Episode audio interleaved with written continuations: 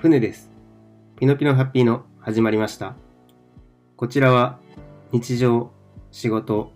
最近の気になる話題について夫婦で、そして時々各自一人でたわいもなく話しているチャンネルです。YouTube、各種ポッドキャストアプリ、スタンド FM で配信中です。娘と二人で出かけていると最近食事やおやつとかを僕に食べさせたがるんですよね。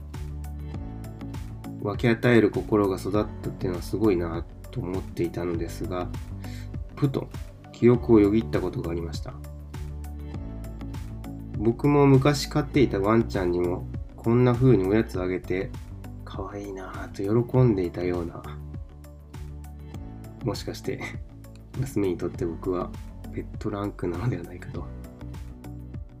まあ可愛がってもらえるだけでも嬉しいでしょうか。それでは今日はワクワクすることにチャレンジするということについてお話しさせていただきます。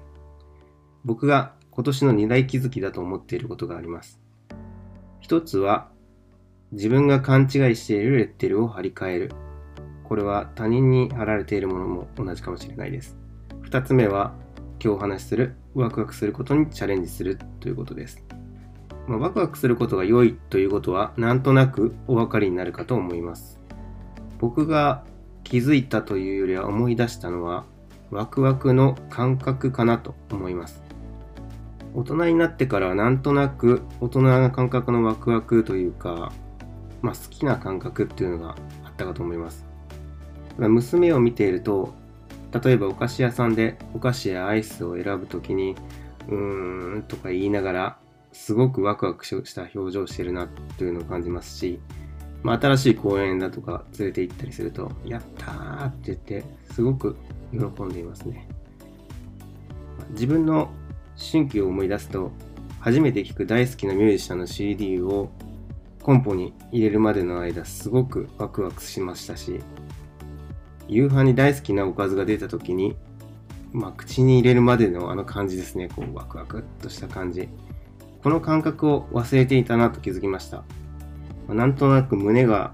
こうスカッとというか深呼吸したような感じで、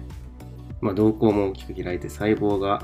わっと起き上がるような感覚と言っても分かりづらいかもしれませんね。言葉にするのはすごく難しいなと思います。とにかく興奮するほどワクワクすることを見つけることが自分が命を使う価値があるつまり使命に生きることにつながるのではないかと思い始めています。この放送でも今はうまくはないですが、いつかお役に立てるようなお話ができるようになれたら嬉しいなとワクワクしながら収録をしております。今は社会的にもチャレンジできるタイミングですし、大好きなことを掘り下げてみるのも面白いかもしれませんね。今日はワクワクすることにチャレンジするということについてお話しさせていただきました。このチャンネルでは夫婦で一緒に話しているチャンネルもあります。そちらもどうかよろしくお願いいたします。コメントなどいただけますと、すごく嬉しいです。それでは今日はここまでとさせていただきます。またねバイバーイまた見てねバイバーイ